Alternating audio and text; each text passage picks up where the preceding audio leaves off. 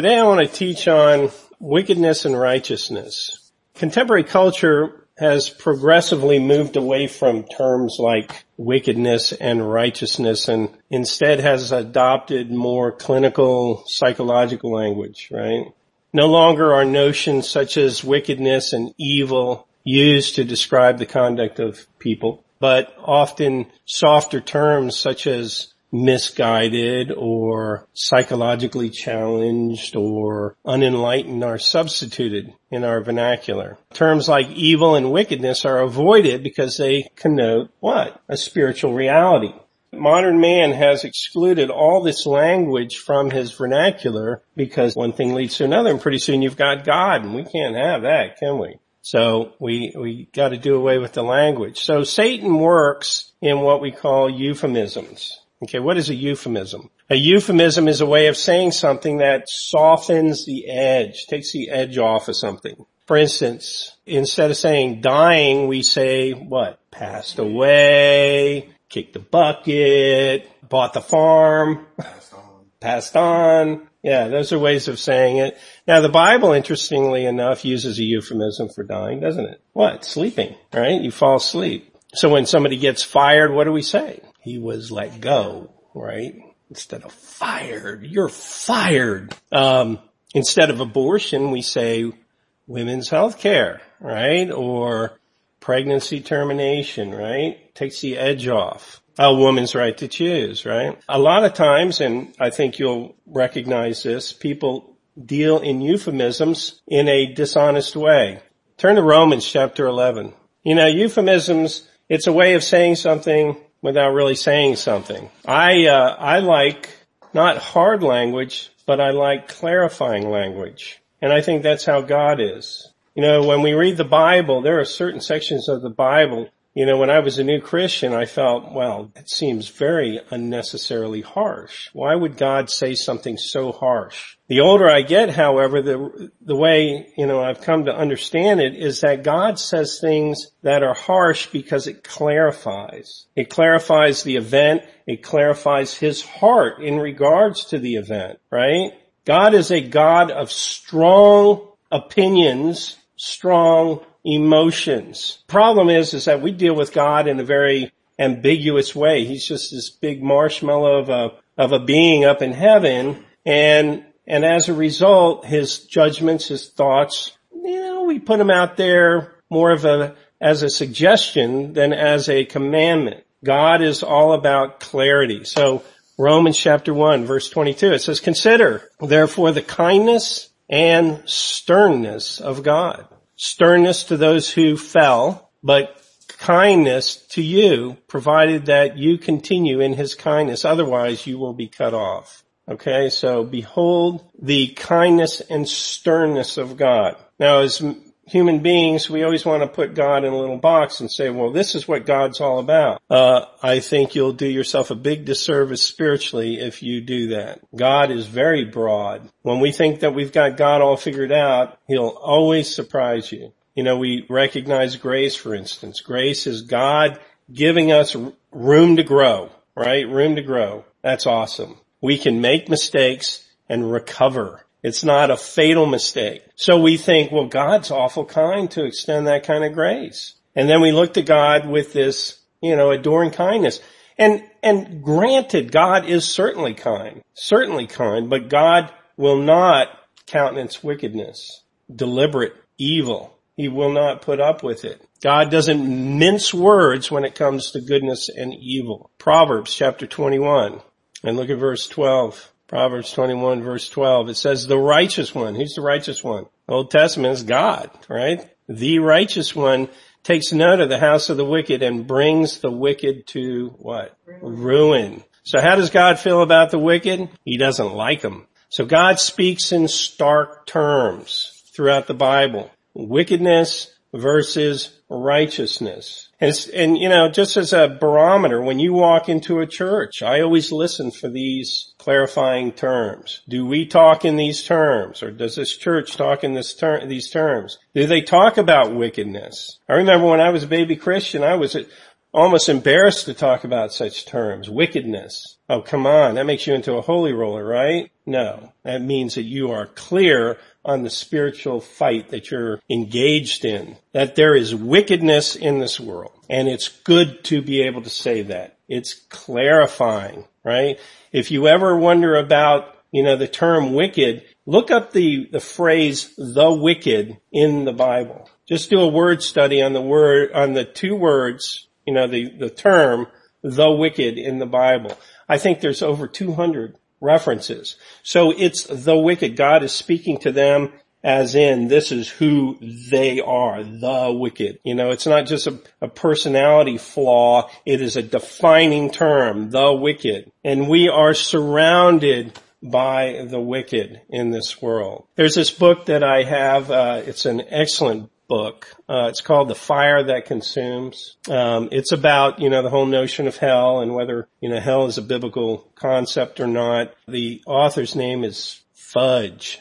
which is, which is a hilarious name. But anyway, so that's, that's, uh, it's called The Fire That Consumes and I've read it a couple of times. It's a heavy duty research book. So if you ever want to go buy it, it's not light reading by any stretch. But anyway, he has a quote in there that says, it says, most books about hell contain very little information from the Old Testament simply because their authors are looking for a certain image of hell, a place of unending conscious torment. The Old Testament provides no details about such a place, sending these authors back to their narrow search empty-handed and somewhat apologetic. We looked, they honestly report, but we could find nothing. This does not mean that the Old Testament has nothing to contribute on the topic of hell. It provides important information, but we must ask the proper question to access it. If we look for signs that say hell, quote unquote, or search for the traditionalist version or vision of hell, we will find nothing. But if we move through the Old Testament with a different question, we will soon discover so much material that we will need to make more than one trip to take it all back home. What can the Old Testament tell us? The question that opens the door to biblical meaning is more general. And here's the question. What data does the Old Testament contain about the end of the wicked? Okay?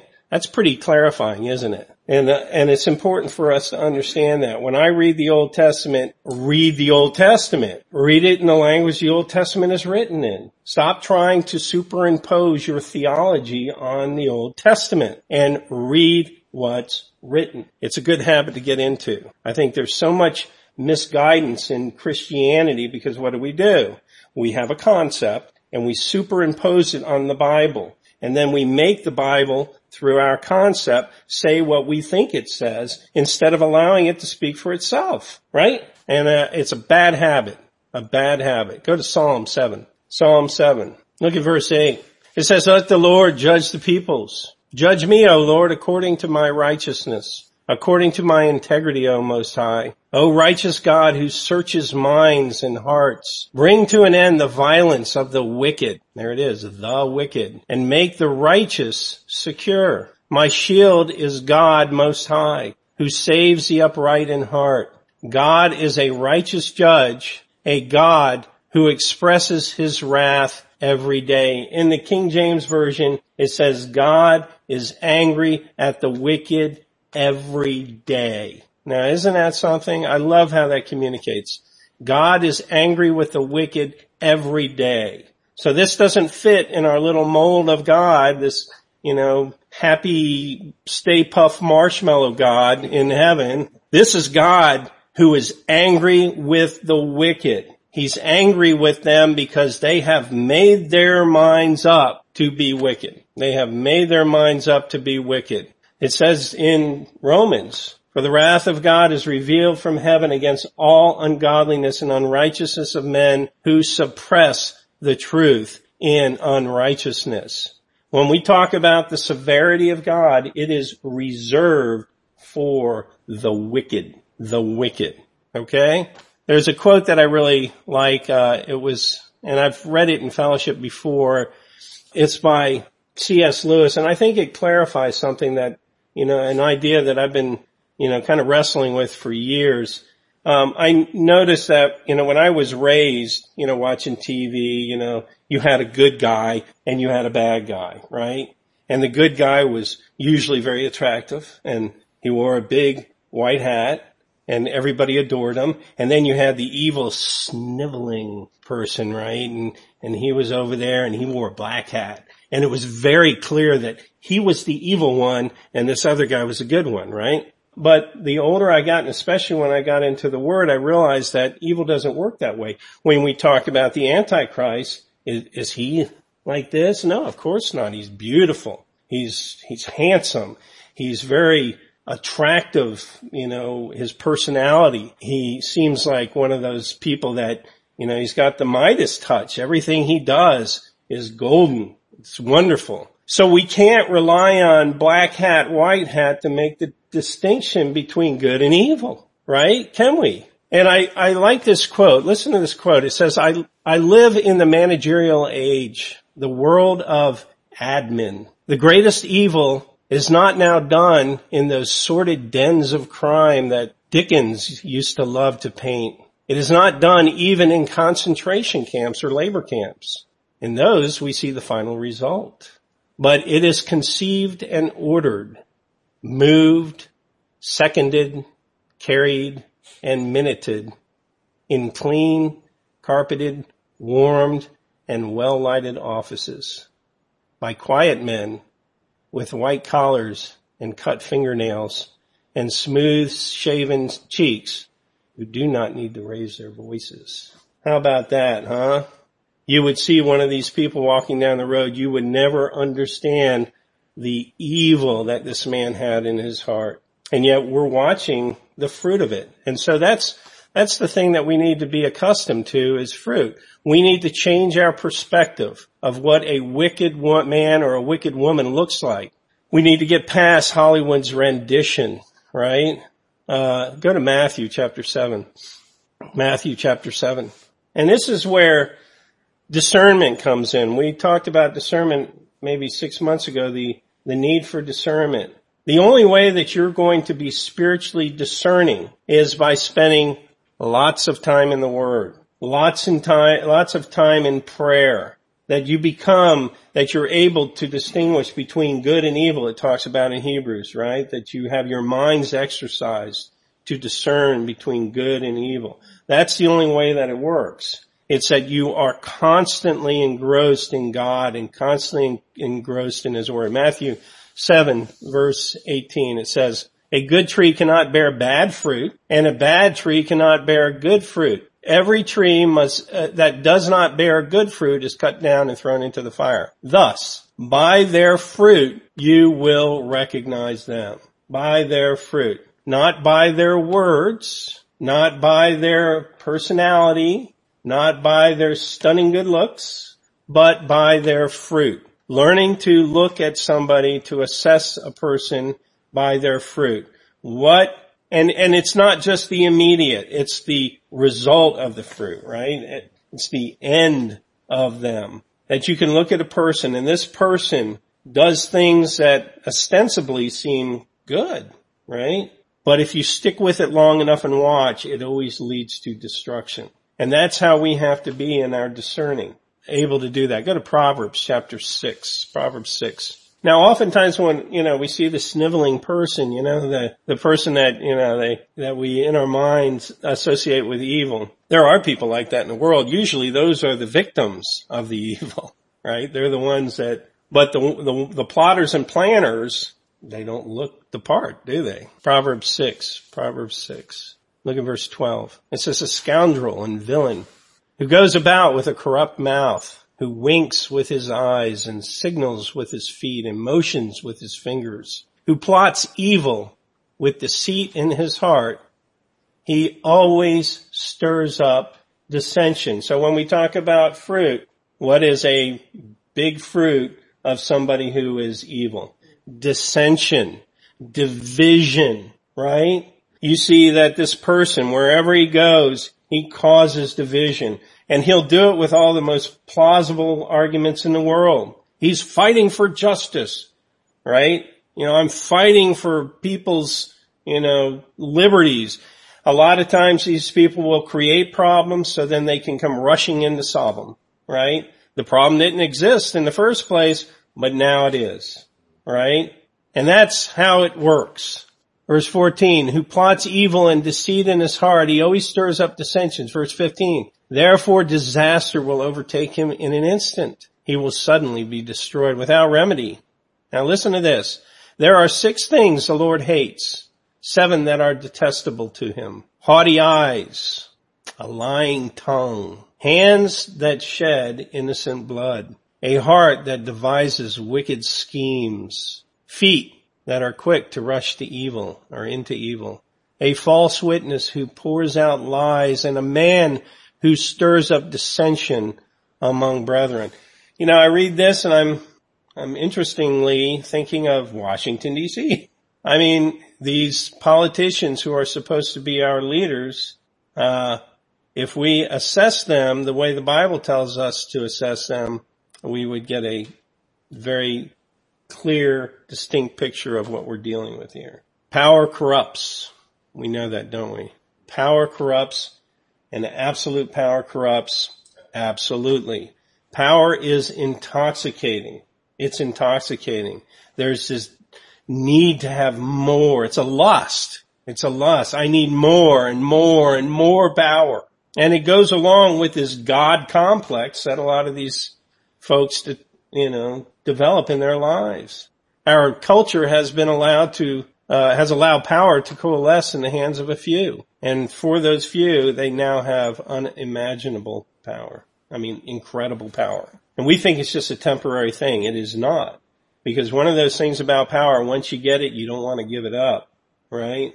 The point is keep the power decentralized, keep it out of the hands of the power mongers, right?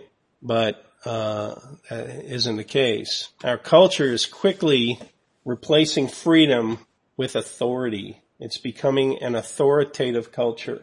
And what do I mean by authoritative culture? that you are constantly being told by your government, do this and do this and do this. Right now, it's public opinion that is shaming you into doing it, right? But there will come a day that with authoritative governments that the public opinion will be replaced with a gun. Do this or else. Does that make sense to everybody?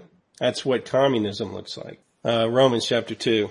Romans 2 the good and the wicked. What does God say about liberty in the in the book of Galatians? Stand fast, therefore, in the liberty wherewith Christ has made us free, and be not entangled again in the yoke of bondage. Stand fast. Is that a political message? No, that's a spiritual message. I don't care if you're a Republican or a Democrat or an independent. God says, stand fast in the liberty. Stand fast in the liberty. Right? We should all no matter what our political persuasion happens to be, we should all heartily agree on that. That God tells us to stand fast in freedom. And we should all be equally opposed to anyone who would try to remove that freedom. Is that, is that clear? You know, these days in our culture, if you start talking liberty, oh, you're one of those guys. No, I'm not one of those guys. I'm a believer in God. I'll talk about liberty all day long. Because that's what God says, not what a political party says. That's what God says. Romans chapter 2, look at verse 1.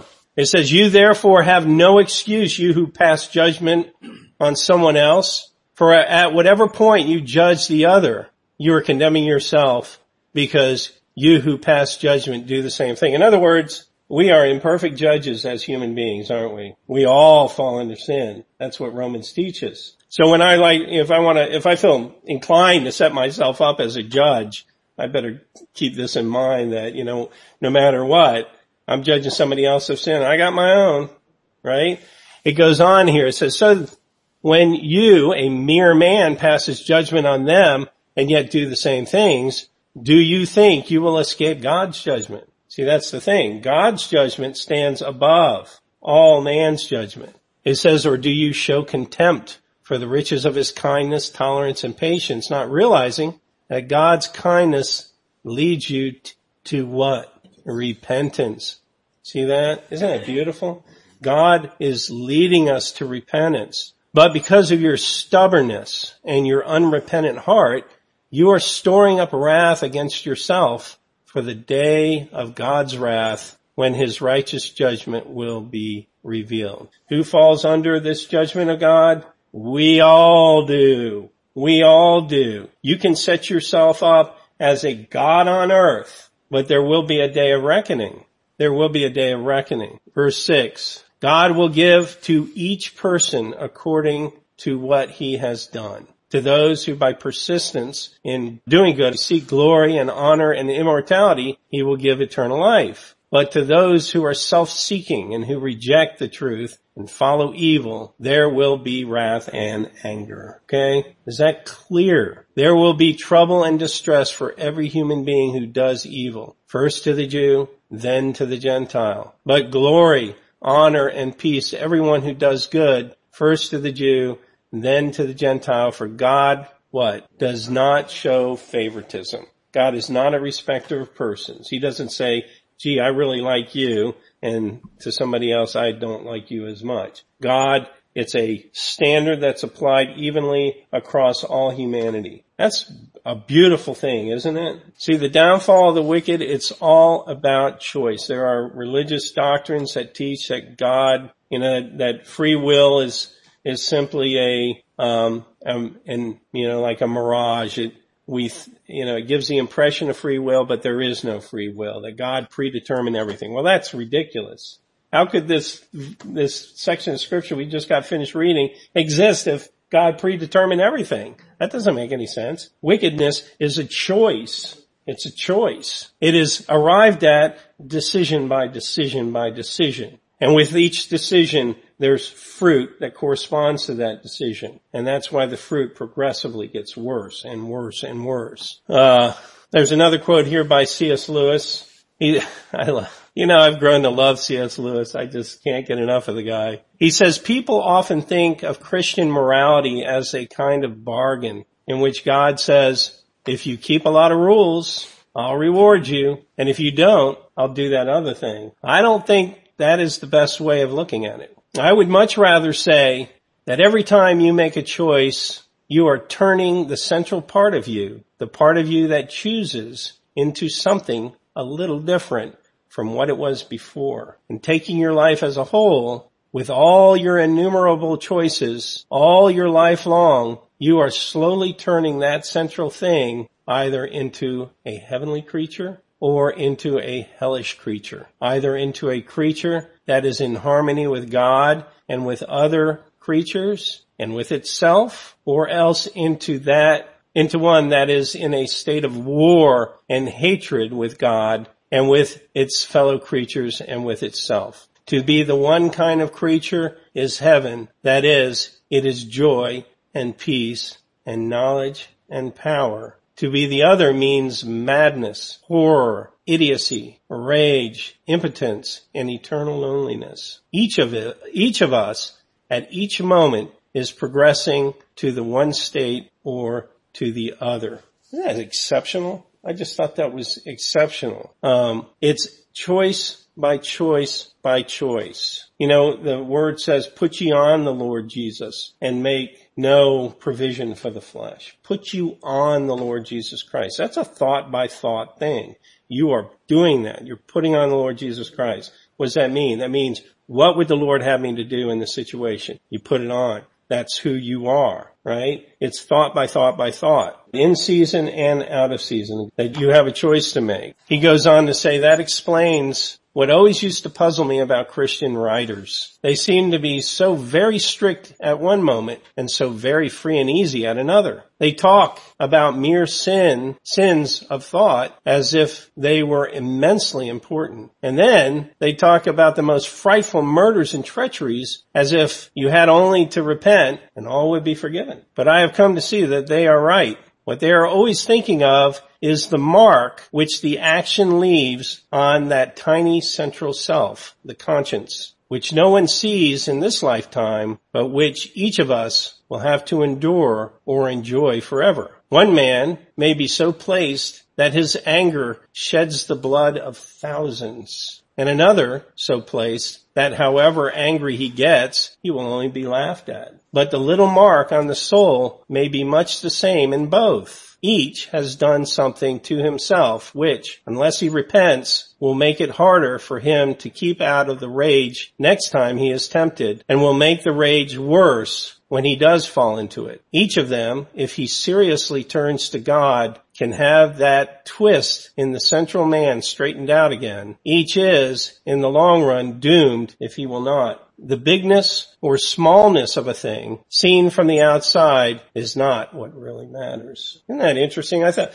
thought that last line was pretty exceptional because, you know, to the, um, you know, the practitioners of, you know, all things political, you know, with, with the virtue signaling that we have in our day and time. Look at me and look at how virtuous I am. That doesn't matter. That doesn't matter at all. It doesn't matter to God. It doesn't matter your, to your soul either. You can talk about that all day long, but if you're doing evil, it doesn't matter what you say. And that's important for us to keep in mind. It's the Lord Jesus Christ and God who are the judges of my soul. And I've got to be willing to do what it takes in order to have a good report, right? Go to Proverbs 28. Proverbs 28. This might be a familiar verse to people. In Proverbs 28 and verse 1 it says, the wicked flees though no one pursues, but the righteous are as bold as lions. Why is a righteous man as bold as a lion? Because God is behind them, right? But the wicked man has nothing like that. That fear ultimately is his motivator. It may show up as ambition. It may show up as, you know, ruthlessness. It may show up in a variety of different ways, but at the heart of it, it's always terror, desperation.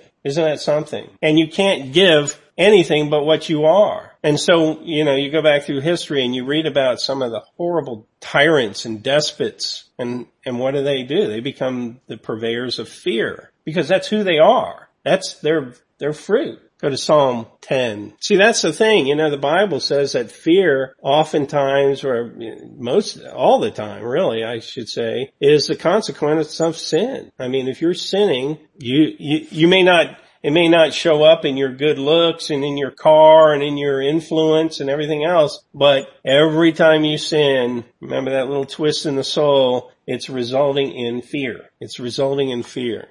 Uh, Psalm 10, look at verse 1. It says, Why, O Lord, do you stand far off? Why do you hide yourself in times of trouble? Has anybody ever said that? I have. Where are you? Verse 2, in his arrogance the wicked man hunts down the weak, who are caught in schemes he devises. He boasts of the cravings of his heart. He blesses the greedy and reviles the Lord. Wow. How about that? In his pride, the wicked one does not see him. In all his thoughts, there is no room for God. Isn't that something? There is a void there. His ways are always prosperous. He is haughty and your laws are far from him. He sneers at all his enemies. He says to himself, nothing will shake me. I'll always be happy and never have trouble. His mouth is full of curses and lies and threats. Trouble and evil are under his tongue. He lies in wait near the village. From ambush, he murders the innocent, watching in secret for his victim victims. He lies in wait like a lion in cover. He lies in wait to catch the helpless. He catches the helpless and drags them off in his net. His victims are crushed. They collapse. They fall under his strength. He says to himself, God has forgotten. He covers his face and never sees. Arise, Lord. Lift up your hand, O God. Do not forget the helpless. Isn't that amazing? Do not forget the helpless. Why does the wicked man revile God? Why does he say to himself, he won't call me to account, but you, O God, do see trouble and grief. You consider it and take it in hand. The victim commits himself to you and you are the helper of the fatherless. God takes care of the innocent, the pure of heart, doesn't he? He takes care of us. He loves us. He watches over us. He fights our battles for us. Verse 15, break the arm of the wicked and evil man, call him to account for his wickedness that would not be found out. The Lord is king forever and ever. The nations will perish from his land. You hear, O Lord, the desire of the afflicted You encourage them. You listen to their cry, defending the fatherless and the oppressed in order that man who is of the earth may terrify no more. Isn't that something? Ultimately, this is going to be done in the final judgments. But God is at work today, now. I look around and I say, could it get any more, could it get any worse? Well, certainly it can. It sure can. But God is fighting the wicked right now. Remember, every day God is angry with the wicked. Go to Psalm 12. See, one of the wonderful things about our country is that it was set up by uh, Christian men and women. It was built in a godly fashion and because of the way our country was structured, it has kept evil at bay. In 12 verse 8 it says, the wicked freely strut about when what is vile is honored among men. But if you have a culture that honors wickedness, right? That honors wickedness, such as our culture when we honor abortion or honor transsexuality or, or genderism, whatever they call it, or honor homosexuality. We honor these things. We it says that the wicked freely strut about. You know, uh, uh, what was that minister's name? He says, um, Aaron, Aaron Rodgers, Adrian Rogers. Yes, Adrian Rogers. He was a minister with Southern Baptist and he said that what men used to do or talk about in back alleys now, they parade down Main Street, right? The proliferation of evil and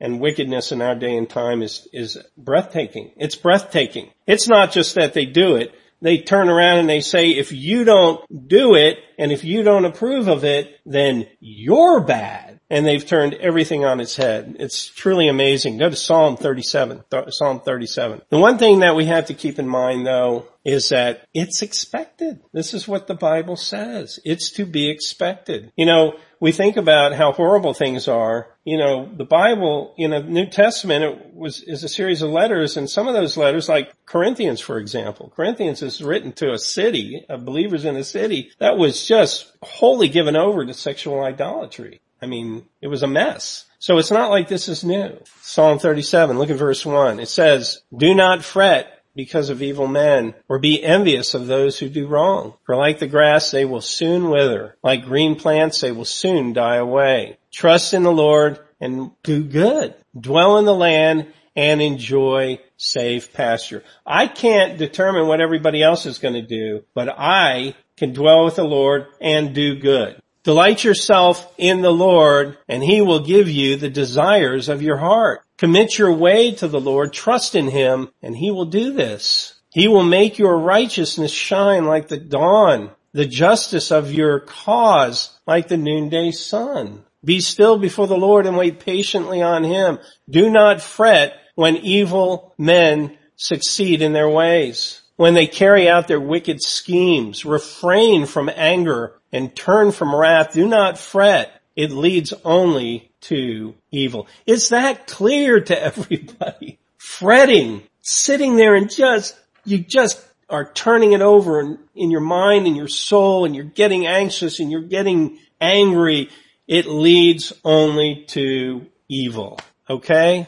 For evil men will be cut off, but those who hope in the Lord will inherit the land. A little while, and the wicked will be no more. Though you look for them, they will not be found. But the meek will inherit the land and enjoy great peace. Wow, what a promise, huh? What a promise. But there's, uh, I'm sorry, uh, where did I leave off? Yeah, there it is. The wicked plot against the righteous and gnash their teeth on them. But the Lord laughs at the wicked for he knows their day is coming. How about that? I know. I know. The Lord laughs at the wicked because he knows their day is coming. You know, and it's what I've talked about in this fellowship. Uh, that, you know, in my mind, you know, natural man in general and the wicked specifically you know, this is how I see them. They've got a fist up to God. That's how it is. We aren't that way. Verse 14, the wicked draw the sword and bend the bow to bring down the poor and needy, to slay those whose ways are upright. But their swords will pierce their own hearts and their bows will be broken. What does that mean? That means that there are consequences. What does it say in Galatians? Be not deceived. God is not mocked. For whatsoever a man sows, that shall he also reap. It's, it's just one of those unbreakable laws of God. Verse 16, better the little that the righteous have than the wealth of many wicked. For the power of the wicked will be broken, but the Lord upholds the righteous. The days of the blameless are known to the Lord and their inheritance will endure forever. In times of disaster, they will not wither. In days of famine, they will enjoy plenty, but the wicked will perish. The Lord's enemy, enemies will be like the beauty of the fields. They will vanish vanish like smoke. The wicked borrow and do not repay, but the righteous give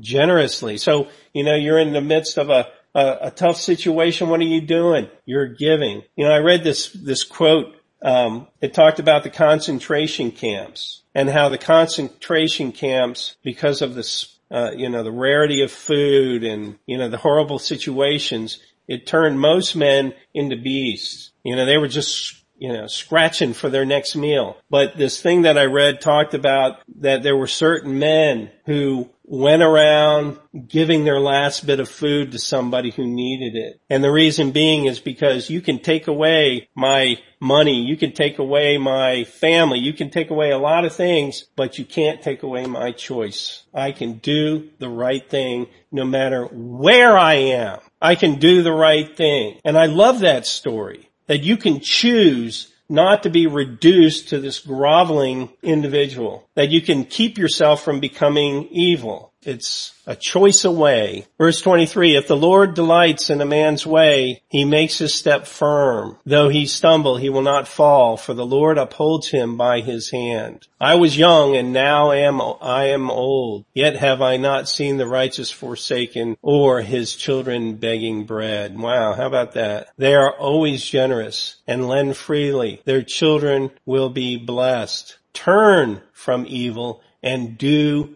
good. Then you will dwell in the land forever. For the Lord loves the just and will not forsake his faithful ones. They will be protected forever, but the offspring of the wicked will be cut off. The righteous will inherit the land and dwell in it forever. The mouth of the righteous man utters wisdom. His tongue speaks what is just. The law of his God is in his heart. His feet do not slip. The wicked lie in wait for the righteous, seeking their very lives, but the Lord will not leave them in their power or let them be condemned when brought to trial. Wait for the Lord and keep his way. He will exalt you to inherit the land. When the wicked are cut off, you will see it. I have seen a wicked and ruthless man flourishing like a green tree in native, in its native soil, but he soon passes away and was no more.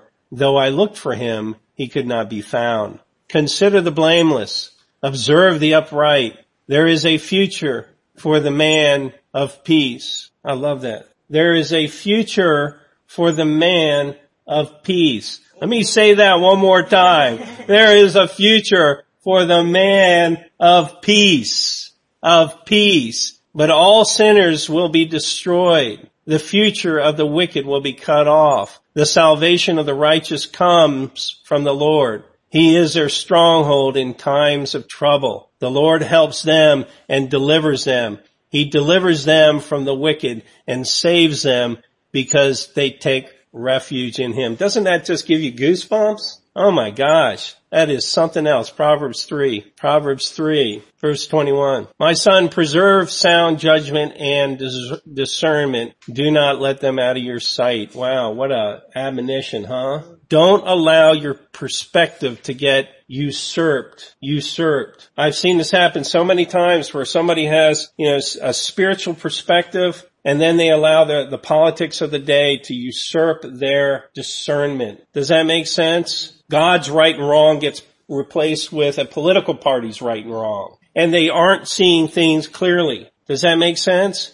It doesn't, it doesn't mean that we don't participate in politics, but what it does mean is that we don't allow our vision to get obscured, right? We can't allow that. They will be life for you and ornaments of grace, uh, ornaments to grace your neck. Then you will go on your way in safety and your foot will not stumble. When you lie down, you will not be afraid. When you lie down, your sleep will be sweet. Have no fear of sudden disaster or the ruin that overtakes the wicked. For the Lord will be your confidence and will keep your foot from being snared.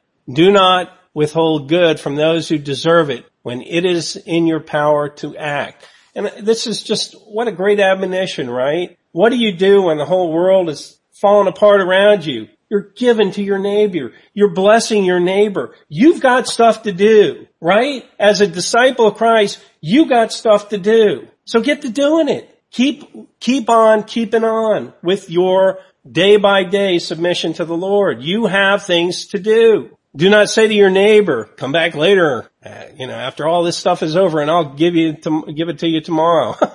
when you now have it with you. Do not plot harm against your neighbor who lives trustfully near you. Do not accuse a man for no reason when he has done you no harm. You know, this nonsense where people are just hating each other's guts because they have a D next to their name or an R. Now, that certainly doesn't mean that I don't disagree with people. That's not what I'm saying. But it does say that I can love my enemies, right? I can love my enemies. I don't hate people because we are in disagreement. And that's important.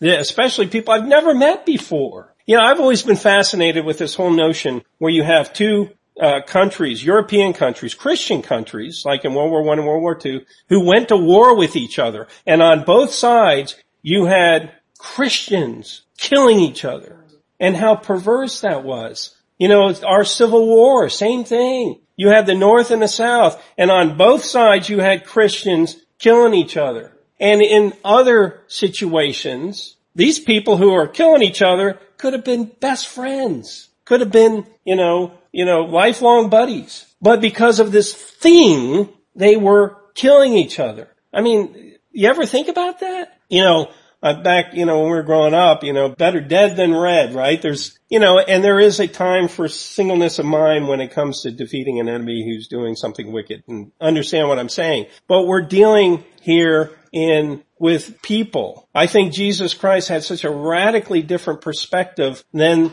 the, the age that he came to, right? Remember the, the Jews were all about, you know, if you're not, if you're a Gentile, you're scum. And then it got transferred, if you are a Hellenistic Jew, you're scum, right? And then, you know, it, it became more and more and more exclusive. Well, that's not what we're all about. We're not, it's not about exclusivity. We're supposed to be out there loving the world and telling the world about Jesus, right? We're not trying to hide in our subculture. Verse 31, do not envy a violent man or choose his ways, for the Lord detests a perverse man, but takes the upright into his confidence. Boy, I'd love to be in the confidence of God, huh? Him telling me his secrets.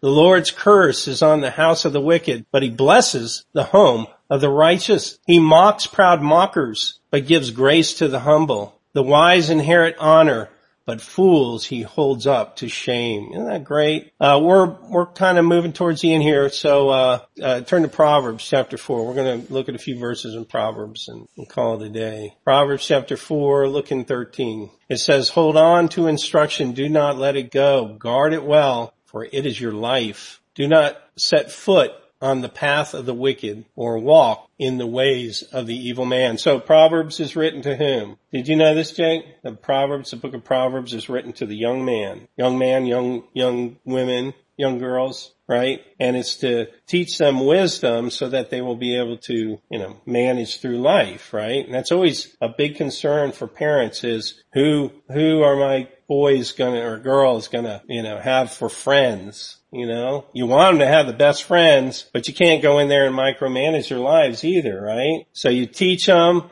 and you exhort them and you say, look, keep out of the path of evil people. You don't want to get associated with these people, right? Verse 15, avoid it. Do not travel on it. Turn from it and go on your way, for they cannot sleep till they do evil. They are robbed of slumber till they make someone fall. They eat the bread of wickedness and drink the wine of violence. The path of the righteous is like the first gleam of dawn, shining even brighter till the full light of day. But the way of the wicked is like deep darkness. They do not know what makes them stumble. You know, the subject of political violence being used as a political tool. I watched it being used all summer long in cities all across the nation, right? 30 people died. Uh, uh, 70 cops were injured. Um, a billion dollars of property damage done by these people, violent people, people that our children should never have anything to do with ever, right? And then last Wednesday, the violence in the Capitol. And I'm not condoning that at all. Those people ought to be held to the same standard, shouldn't they? Right? And anybody who is, you know, worthy of, you know, a righteous thought should be able to say that. What went on in the Capitol was wrong. It's wrong on both sides. It's wrong. They, they eat the bread of wickedness and drink the wine of violence. And, and granted, let, I'll just make the point, you know, a lot of times the evil person doesn't think he's being evil. He'll allow himself certain fantasies to cover over it. But who do you have to answer to? It's God. God is who you have to answer to. Proverbs 10 verse 3, the Lord will not suffer the soul of the righteous to famish, but he casteth away the substance of the wicked. Verse 6, blessings are upon the head of the just, but violence covereth the mouth of the wicked. The memory of the just is blessed, but the name of the wicked shall rot. If you think you're going to leave any kind of legacy in your life, God says, nope, your legacy will rot. Uh, it says, uh, no, I'm looking at verse 11. The mouth of the righteous man is a well of life but violence covereth the mouth of the wicked. You want to speak life like the song says. Verse 16, the labor of the righteous tendeth to life, the fruit of the wicked to sin. How about that? Verse 24, the fear of the wicked, it shall come upon him. We Remember what I said earlier? The wicked is driven by their fear. It shall come upon him, but the desire of the righteous shall be granted. As a whirlwind passes, so is the wicked no more, but the righteous is an everlasting foundation. How about that? What do you want to build your family on? I want to build it on that. Proverbs uh, 10:30. The righteous shall never be removed, but the wicked shall not inhabit the earth. The mouth of the just bringeth forth wisdom, but the froward tongue shall be cut out. The lips of the righteous know what is acceptable, but the mouth of the wicked speaketh frowardness. I, I love that. Knows what is acceptable. That takes wisdom and self-control, doesn't it? I, there's a little meme that is on the internet. How many times have you started writing something and then deleted it? That shows how wise you are. right? That there's, you know, Oh yeah. What are you doing with your life? Um, look in uh, chapter 11, verse 5. The righteousness of the blameless makes a straight way for them, but the wicked are brought down by their own wickedness. Look in verse 10. When the righteous prosper, the city rejoices. When the wicked perish, there are shouts for joy. Yeah. Through the blessing of the upright, a city is exalted, but by the mouth of the wicked it is destroyed. So yes, it is important for us to be involved in politics, but politics can't be our religion. Verse 18, the wicked man earns deceptive wages, but he who sows righteousness reaps a sure reward. Chapter 15, verse 8, the Lord detests the sacrifices of the wicked, but prayer of the upright pleases him. The Lord detests the way of the wicked, but he loves those who pursue righteousness. I love that. Uh, verse 26. The Lord detests the thoughts of the wicked, but those of the pure are pleasing to him.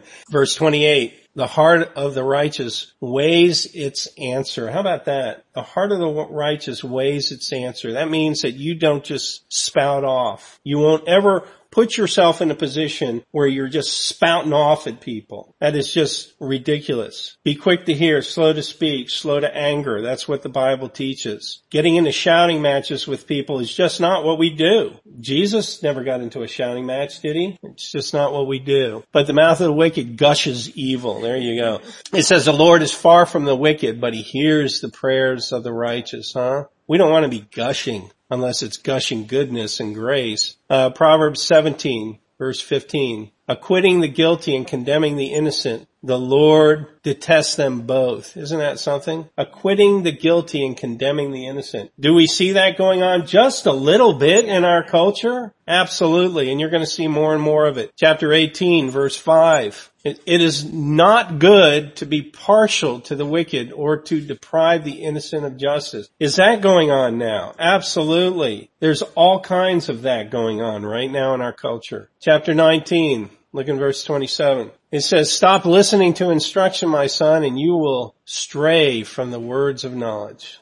Right? It's a choice, isn't it? Do you know what that's saying? Stop listening to what's right, boys, and you're going to stray far from the words of knowledge. A corrupt witness mocks at justice, and the mouth of the wicked gulps down evil. That's pretty amazing. Look in chapter 20, verse 26. A wise king winnows out the wicked. He drives the threshing wheel over them. Jake, do you know what winnowing is? Winnowing. Okay, back in the uh, biblical culture, what they would do is they would bring their wheat in from the fields, and then they would put them on a, what's called a threshing floor, and either they would get on there and they would beat it down, or they usually have an ox and they you know pull it around and have a big wheel, and and they break they break these little kernels of wheat. And so they would break out and you would have the wheat kernel, uh, you'd have the wheat seed and the husk, you know, just this husk on it. And then they would winnow it and winnow it where they would take this wheat and they would throw everything and throw it up in the air and the seeds would come down because they were heavy, but the wind would blow the chaff away, right? This, this outer husk, right? And that's what God does with our lives. he winnows us. He winnows us. He keeps the good stuff and gets rid of, rid of the bad stuff. So look at Proverbs chapter 21 verse 10. The wicked man craves evil. His neighbor gets no mercy from him. How about that? A lot of times we're overly impressed by somebody being adamant. You know, you listen to somebody, he's just super sure of himself. Well, make sure that that's true confidence in the message and not, you know, spiritual adamancy. You know, the, uh, they crave evil, evil and they, they give no mercy chapter 29, Proverbs 29, look at verse 16. It says, when the wicked thrive, so does sin, but the righteous will see their downfall. How about that? Verse 27, the righteous detest the dishonest, the wicked detest the upright. How about that? Verse 16 of 29, it says, when the wicked thrive, so does sin, but the righteous, yeah, I already put, I already said that, sorry. Uh, look in verse uh, seven. It says, "The righteous considereth the cause of the poor, but the wicked regardeth not to know it." Right? When you're righteous, you're thinking about more than yourself. In other words, the wicked are all about selfishness. Look in verse two. The righteous thrive. The uh, when the righteous thrive, the people rejoice. But the when the wicked rule, the people groan. And uh, chapter twenty-eight, verse twenty-eight. When the wicked rise to power, people go into hiding. How about that? But when the wicked perish, the righteous thrive. Anyway, that's what I wanted to share today. I think the Bible has much more to say about the subject and I think we ought to engross ourselves in this. This is what we should be learning about, right? This is what we should be occupying our thoughts with. Um, I, I just think it's very important. And you know, the beautiful thing is, is that when you do spend time engrossed in God's Word, what's the thing that God keeps reinforcing? I'm there for you. I'm there for you, right? I will never leave you. I will never forsake you, right? Nothing shall separate us from the love of God which is in Christ Jesus our Lord. Nothing. There is no reason for us to be fearful. None. You know, this isn't just a happy, peppy talk. This is truth. God is with us. There's nothing to be afraid of. All right? All right. Well, dear Heavenly Father, we thank you for this, Father. We thank you for the starkness of your message, Father. Uh, Father, we, we are big boys and girls here spiritually. We can deal with the starkness of your message that there is wickedness and righteousness in this world. Father, we want more and more clarity. We want to be able to see the righteous and see the wicked. Father, I thank you for watching over our group here. Father, we're small, but we're mighty. I thank you, Father, for blessing each person with just that clarity of soul that each one of us just longs for. I thank you, Heavenly Father, for just helping to bring us to decisions of, of righteousness that Father, we can come out from among them and be separate and touch not the unclean thing. So I thank you, Father, for these things in your Son's name, Jesus Christ. Amen. All right.